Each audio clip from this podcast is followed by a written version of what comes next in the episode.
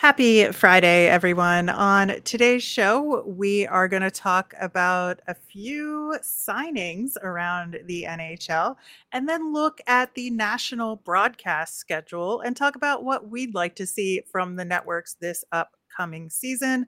All that and more on today's Locked On NHL. Locked On NHL, your daily podcast on the National Hockey League part of the Locked On Podcast Network.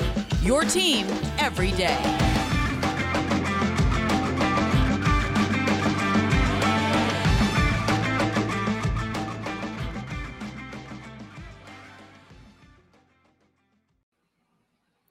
Welcome to the Friday edition of Locked On NHL. I am Rachel Donner from Locked On Flyers. I'm on Twitter at R Miriam. I'm here as always on Fridays with Gil Martin of Locked On Islanders. You can find him on Twitter at Ice Wars NYR VSNYI.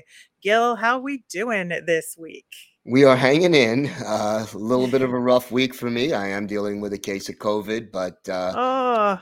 getting getting through it as best I can, and uh, glad to be here with you for another great Friday show. Well, hockey's around the corner, so hopefully that spurs you back to health as quickly as possible. Thanks for making Locked On NHL your first listen every day. We're free and available on all your favorite podcasting platforms. Plus, you can watch us over on YouTube. Today's episode is brought to you by Bet Online. Bet Online has you covered this season with more props, odds, and lines than ever before. Bet Online, where the game starts. So the signings keep coming, Gil. You know, we keep thinking that is this off season technically over yet? It is not. Uh, we did have a bit of a blockbuster contract this week from the Ottawa Senators, where they signed Tim Stützle to an eight-year, sixty-six point eight contract extension, and you know I loved Tim Stützle. Was one of my favorite players on Team Germany when he was in the World Juniors. Uh, I think that he's a great young player. He had a really banger of a season last year, uh, finished second on the team with 58 points in 79 games. And uh, I, I, think the Ottawa Senators are really, you know, trying to take not just a small step forward this year, but a big one.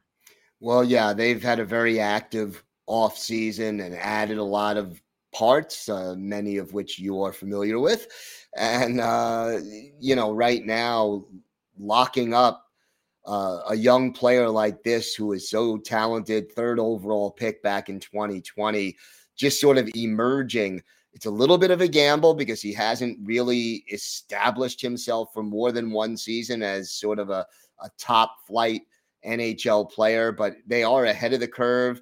It includes uh, a partial no movement clause or no trade clause uh, for the final four years of the deal. And, you know, you're taking one of the centerpieces of your roster that you're hoping to build around and, and pretty much guaranteeing that you're going to build around him.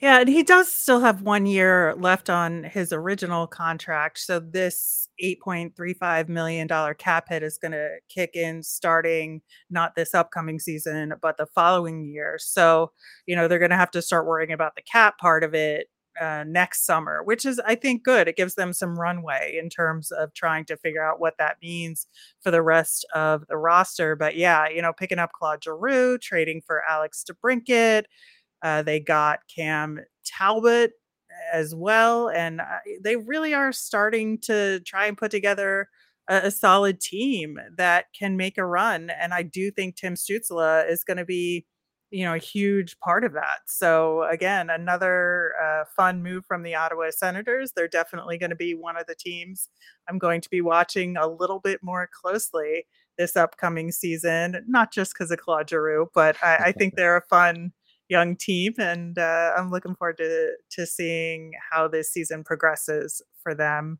Uh, we had a couple more signings as well. the Montreal Canadiens signed uh, Kirby Dach to a $13.45 million contract extension. That's a four-year deal, and I think I think that's a pretty good deal for him. The price is, you know, maybe a little bit high, but in the NHL, you do overpay sometimes. But I think you know he's a really solid player that is going to help Montreal in this rebuild. Yeah, I, I think that you know they they made a very big deal to acquire him this offseason and now you, you lock him up and and make sure that he's going to be sort of one of the players you're building with now unlike ottawa i think montreal is taking more of a long-term approach to things but uh, mm-hmm. c- certainly kirby dach is going to be uh, one of the important pieces of that long-term puzzle I think so too. And, uh, you know, s- another piece of the puzzle is Cayden Primeau, who is a goaltender, uh, $2.67 million three year contract. You know, with everything going on with Carey Price and his likely retirement, uh, you know, it's a little bit of a question where Montreal is going to go for the long term in in the goaltending tandem.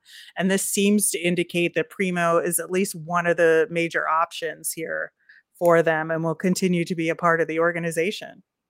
Yeah, I mean, they've got realistically, if Price is not going to play this season, they've got three goaltending candidates out there.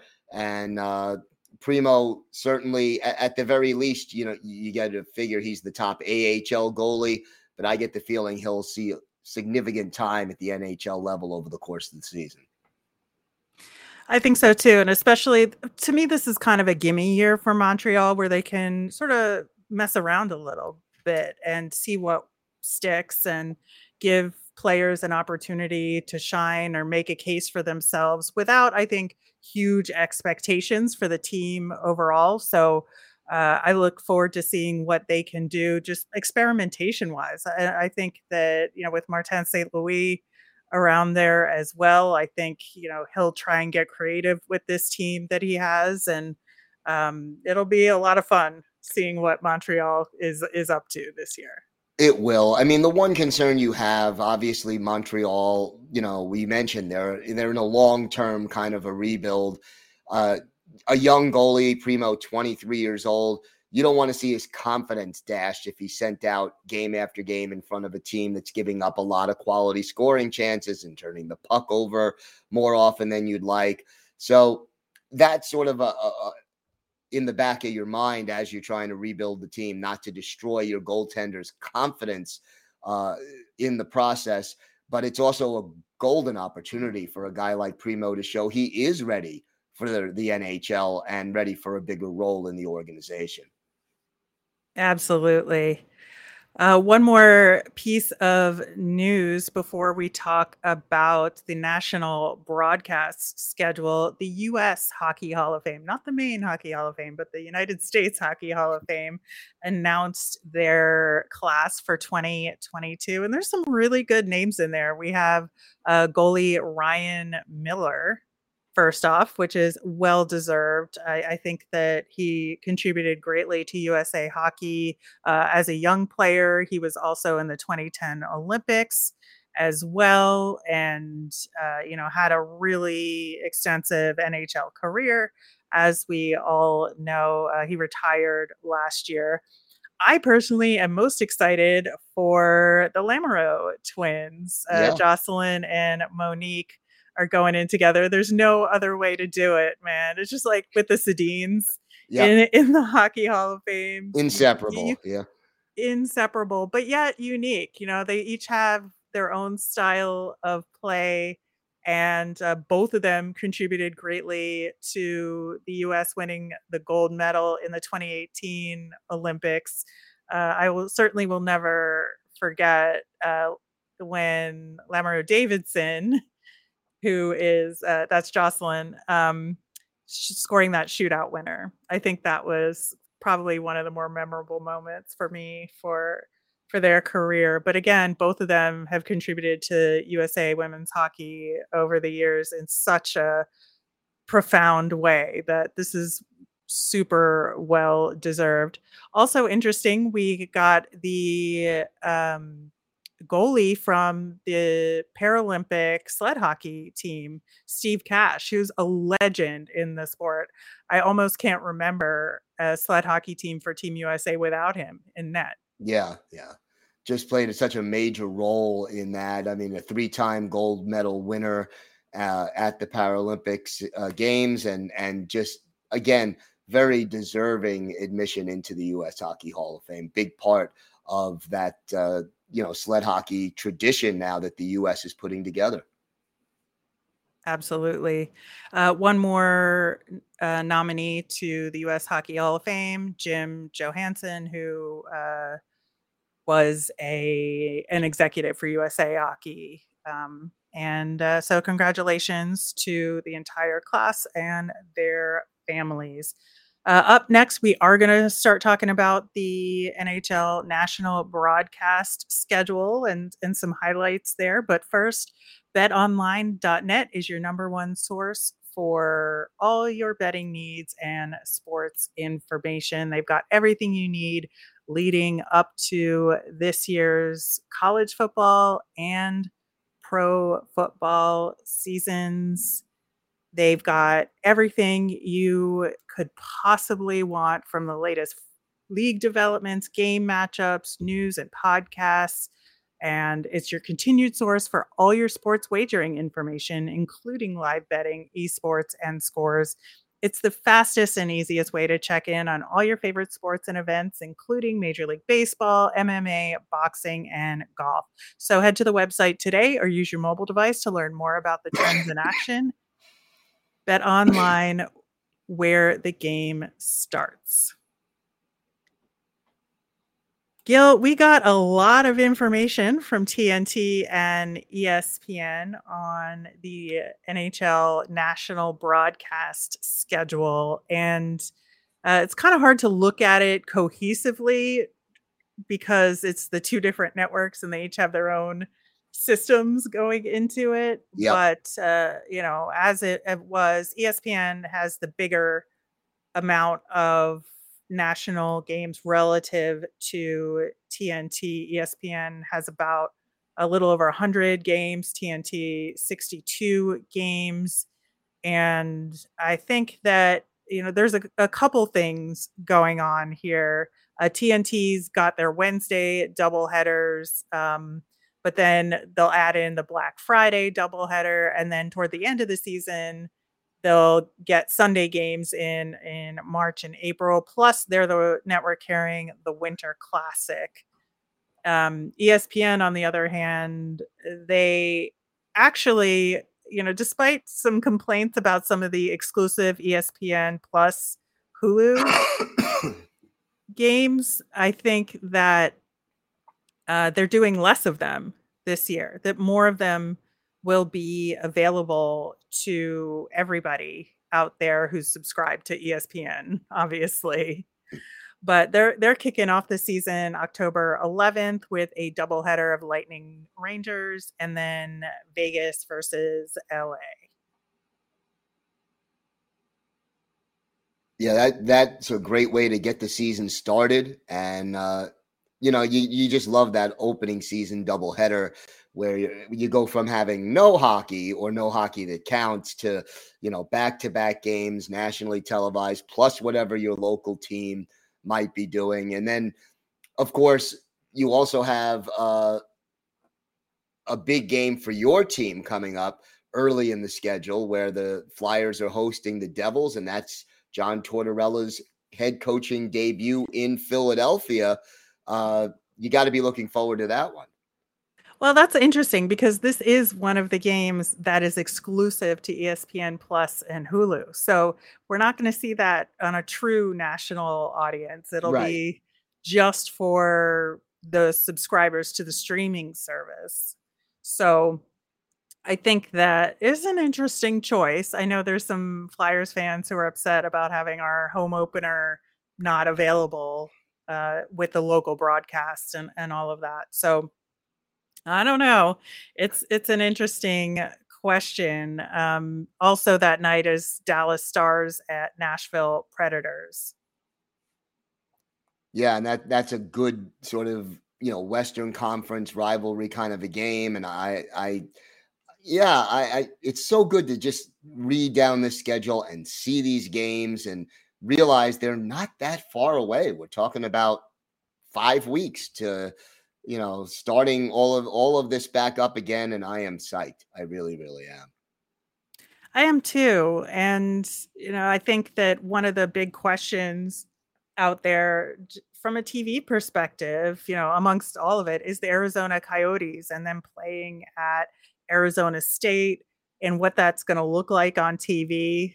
And uh, they're going to let us know on October 28th, which is mm-hmm. the uh, first national broadcast where the Winnipeg Jets will be visiting Arizona, which I think is appropriate, having the the former Arizona team, um, or yes, the former Winnipeg team in Arizona facing the new Winnipeg team. So yep. uh, that should be a lot of fun. I think that uh, one of the kind of main issues in the schedule for me is the New Year's problem where the winter classic i think should be a, its own day and but they've added additional games to that day recently and i do not like that at all.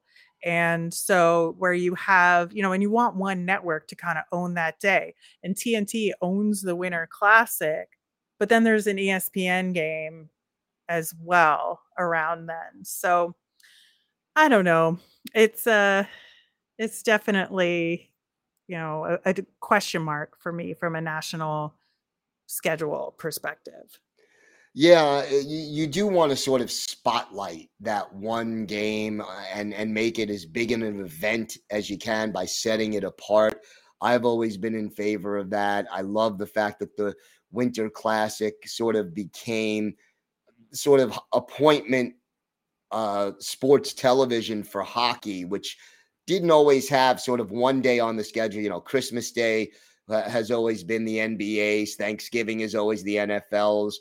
And then you had New Year's Day with, uh, you know, the Winter Classic. So the fact that uh, they're not giving it that exclusivity is a little bit mm-hmm. disappointing, but uh, hopefully they will uh, learn from that and adjust to it and, and down the road maybe return to that uh, having it be the only game on the schedule and certainly the only game on national TV.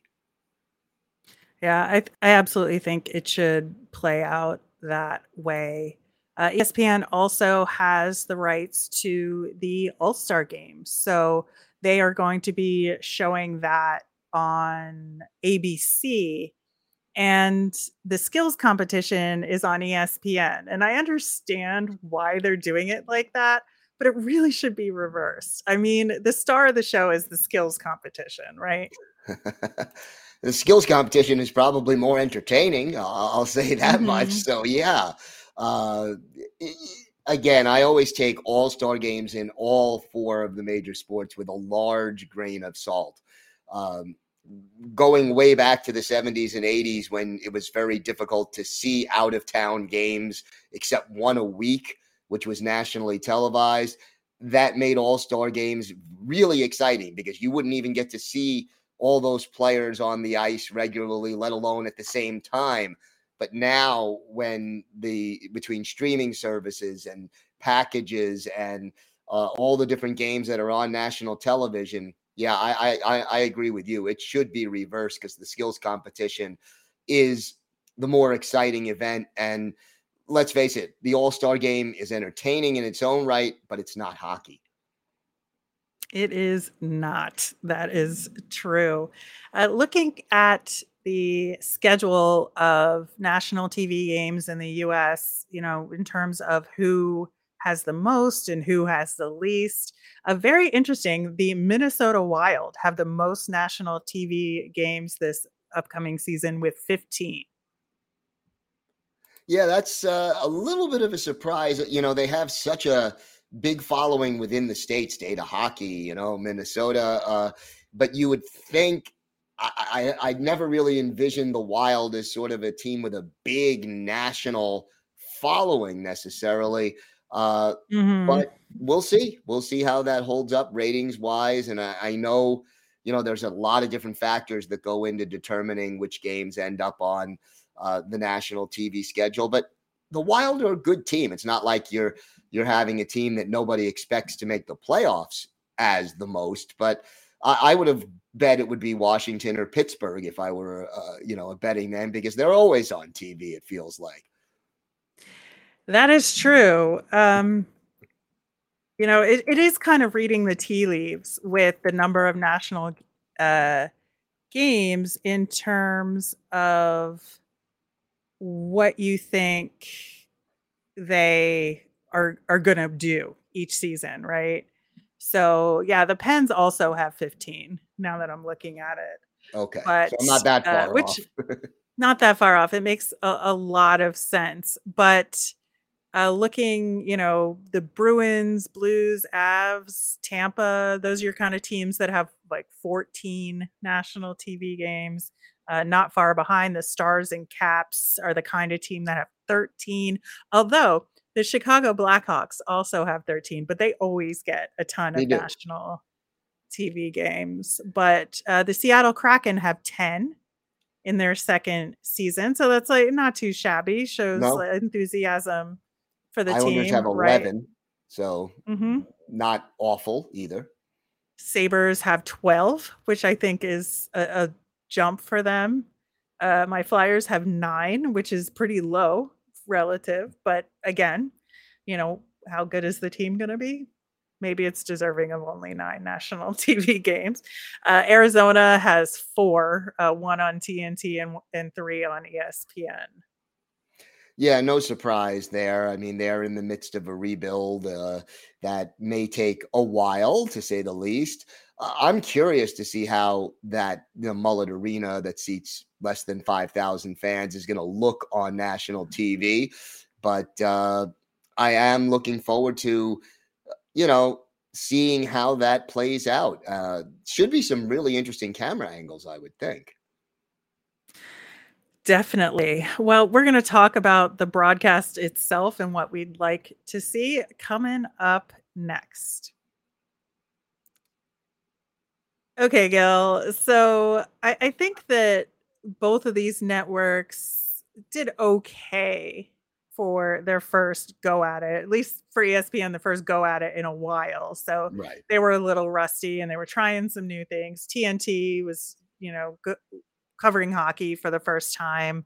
And I think, you know, there was a couple of things going on last season that were oh, maybe not the best, and I'd like to see them improve. So, in terms of the actual games starting themselves, the way that they didn't align well, so it made it very difficult to kind of follow difficult multiple games at a time.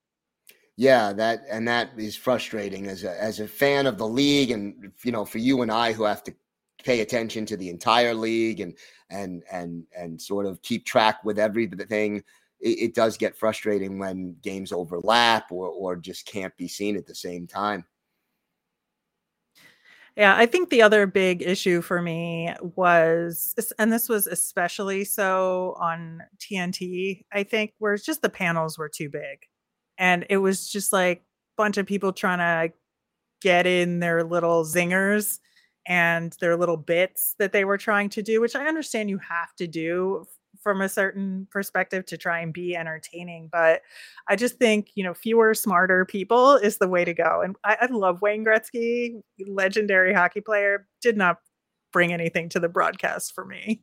Other than the name, yeah, no. I mean, the the the, the uh, Gretzky is a, is a good guy. I've met him a couple of times and and sat with him in, in Sure. Press boxes at different points uh, over the years. But uh, as a broadcaster, he is average, I would say. But he doesn't really tend to bring as much insight and analysis as I would like to see. Uh, he's got the name, he's got the marquee presence, but I, I need to see a little bit more from him in that respect. And I just don't think it's his personality, for lack of a better way to put it. Yeah, on the flip side, I would like to see more Charles Barkley talking about hockey. And I give Barkley credit. You know, that's not his wheelhouse, obviously. Uh, he does not have the background in hockey that he has in basketball for sure, but he's he's game and he's enthusiastic and and uh, you know ask I questions. Think, yeah, but but having that outsider's perspective, I think, adds something, especially for the more casual or new fan, because the questions that he's going to ask are the questions that a lot of people are going to ask, and I think that's a good thing. I agree. On the ESPN side, I think that they. Uh, I, I loved Emily Kaplan. I thought she did a tremendous job. You know, between the benches and doing interviews. You know, during periods and between periods. Um, but other than that, I didn't feel like they brought anything new or exciting to the table. That it just seemed to be, even though it may be some new people, that was more of a retread of what ESPN has kind of always done. And I would like to see them kind of do more creative things this year. Well, maybe, you know, they got their feet wet again uh, coming back into hockey. Maybe they feel now that they've established something and they have a little more freedom to to go from the base and and and branch out a little bit. I'm hoping that you know now everyone's got their roles down and and they can start growing from there. Yeah, I I hope that is the case as well. The other thing too is is for the national broadcasters that do the play-by-play and color commentary. I would really like to see them have more of a local focus and I understand that's what the local broadcasts are for generally, but sometimes the the things they mentioned are just kind of newsy tidbits that anybody could know and it's not really you know digging in and finding out you know the stories behind the scenes to add a little flavor to it. It just feels like there's this massive disconnect between the broadcasters and what's you know really going on with these teams as opposed to the generally understood narrative uh, yeah, of the two and, teams you know, at hand. and, and, you would think you know the broadcasters yeah they've got to do their traveling if they're national broadcasters but they have access to the morning skate. They get to speak to the players hours before the game. Go dig up a story. There's a million of them you got you know 36 to 40 players total between the two teams going out there every game. There's got to be a story behind the scenes that you can certainly develop, or a little tidbit that the average fan, even the average fan of the two teams involved, isn't up on that you can, you know, speak to the players after the morning skate and really develop and give a little insight that maybe a local broadcast may not be willing to do. Exactly. And and that's where I think Emily Kaplan really shone, right? Like she was able to do that some of the time, but while the kind of game was going on, you know, with the play by play and the color, it just needed more of that, in my opinion.